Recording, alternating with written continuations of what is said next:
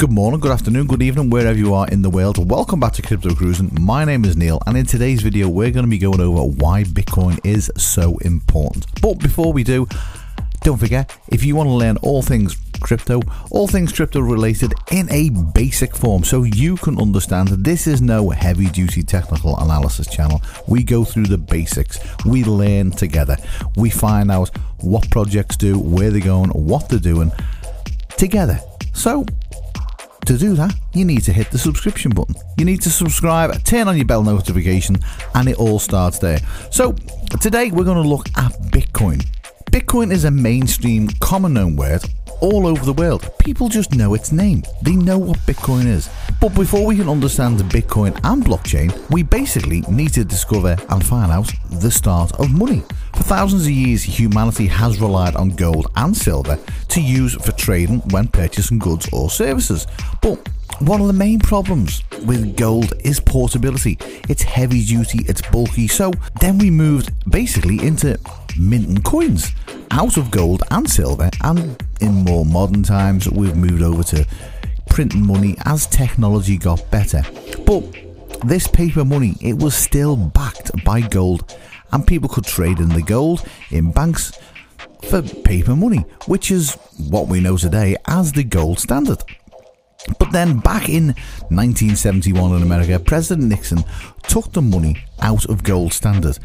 We must protect the position of the American dollar as a pillar monetary stability around the world. Basically, letting the Federal Reserve have full control over the money supply in America. They were allowed to print as much as they wanted, diluting the supply, which is now commonly known as inflation. Today's money is made by banks and governments all over the world, and all as it does is it makes the rich richer and the poorer poorer. It gives the governments and the bankers more money and it makes you and me just smaller. And we've seen over the years in some countries that hyperinflation has become that bad that you basically need a, a, suitcase full of money to purchase everyday items like milk, bread, toilet roll, and it basically makes millionaires and billionaires that can't buy food. And we can even look to the housing. The rich are using property as solid investments because the wealth it can be protected. Their wealth can be protected, and it just makes the rich richer and the poor poorer. And the poor people can't get into the housing market. And what happened in 2008? Well, the financial crisis, the subprime mortgages. And what happened then? Well, basically, the governments bailed out the banker friends by getting more money printed just to help them out. And these were people who were responsible for the crash. The common people lost jobs, families were torn apart, and all for greed. And it is predicted that within the next three to five years, another crash is highly likely. So, what does this all have to do with Bitcoin? Well, Bitcoin was born in 2008 and it did come after the financial crisis. Well, was this convenience? Maybe, maybe not. But Bitcoin was brought to us by the anonymous Satoshi Nakamoto. Some say he was a single person, some say he was a group of people, but as of today, we still don't know who he, she, or what they were. When Bitcoin's white paper first came out, it showed us that there was a new way. It showed us that there was a different way of governance, that there was a new decentralized way that had evolved. A concept out of a peer to peer decentralized BitTorrent network, which we now call the blockchain. The blockchain is a growing list of records called blocks, which are basically chained together using math, code, and cryptography.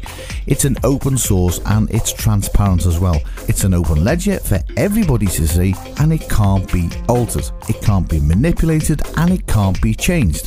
Bitcoin itself is divisible by 8 decimal points, which basically makes Bitcoin infinitely scalable. There will only ever be 21 million Bitcoins ever minted.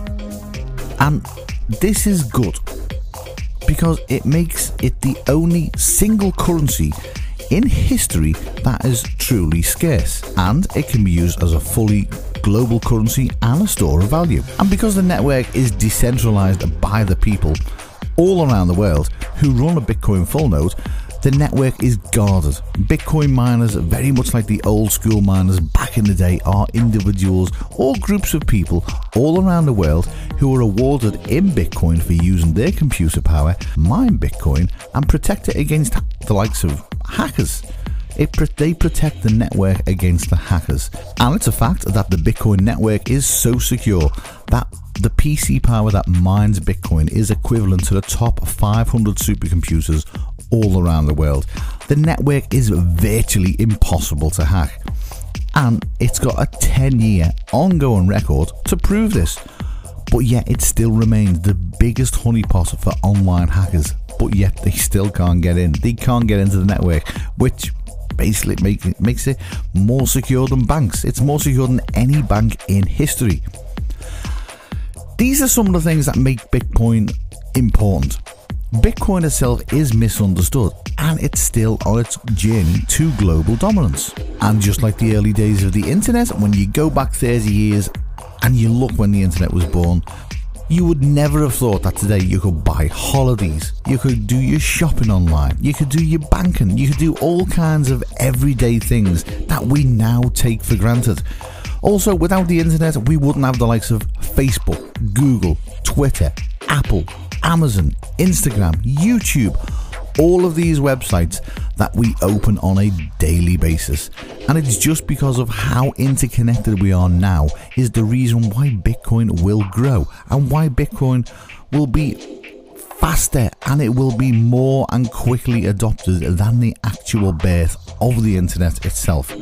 And the only thing that is stopping Bitcoin and cryptocurrency from growing is governments, bankers, and the general population's antiquated thoughts of a physical component. And it's the same when we look back at the first cars that came out. People who were on horses and carts, they didn't understand why we needed these mechanical machines to get us about. Innovation will never slow down. It didn't with cars and it didn't with the internet. And it certainly won't stop with cryptocurrency. But when you look at the people who are against cryptocurrency, the people like Warren Buffett, Brad Sherman, Jamie Dimon, these are older people from an older financial background. And the reason that they kick off so much of a fuss about it is because they have got a lot to lose. That's why they've got so much to say. These aren't stupid people, they are very clever people. They are they've built businesses up, they've built empires up, but they are very clever and they are great at manipulation. But it's kind of like asking your local cinema their thoughts on Netflix or a travel agent, you know, what do you think about bookings.com? You're going to get the same response as these people respond to cryptocurrency, which is negativity. As governments keep stealing the wealth from people and printing more and more money, people are now starting to trade in cryptocurrency. Um, they're starting to adopt Bitcoin by using computers, by using phones, and even mainstream businesses are now adopting cryptocurrency for payments. Payments in Bitcoin. The New York Stock Exchange is launching a Bitcoin backed exchange, and massive global companies are making their steps into the future with cryptocurrency. Facebook has launched its new coin. Samsung are going to be launching crypto wallets on all their mobile phones that are going to be coming out. Microsoft are now taking payments in Bitcoin as well as many other established businesses. They are accepting Bitcoin in payments. And millennials are now adopting Bitcoin as an accepted form of currency because they see what the world has become. They see what generations prior to them have done due to money and greed. The world has got a problem, and the problem is currency. But Bitcoin can and will solve this problem. But it's you and others who need to put faith in Bitcoin. You need to liberate yourself against corrupt governments and greedy bankers. Stop being what the puppet masters want you to be, which is a well behaved civilization. And basically, they want us to conform to what governments who have decided what the puppet masters say is what us, the puppets, do. But this isn't the case. This is going to change. And not for some kind of anti government revolution, but simply to make the world a better place. And the opportunity for a better world is now. But it needs to be adopted. And when I say it needs to be adopted, it needs to be adopted by more people. because this adoption it's not going to stop the train from going. It might slow the process down, but ultimately it's going to leave you behind. You're not going to be able to stop it from moving. You're not going to be able to stop Bitcoin from carrying on. They have tried to stop it. Hit Bitcoin just makes sense to the future of the world. So, thanks for joining us today. Don't forget, please subscribe if you find any of our videos informational and you get anything out of any of our videos whatsoever. Leave us a like, leave us a comment, tell us what your thoughts are on Bitcoin. So, once again, thanks for joining us, and whatever you do, do it well.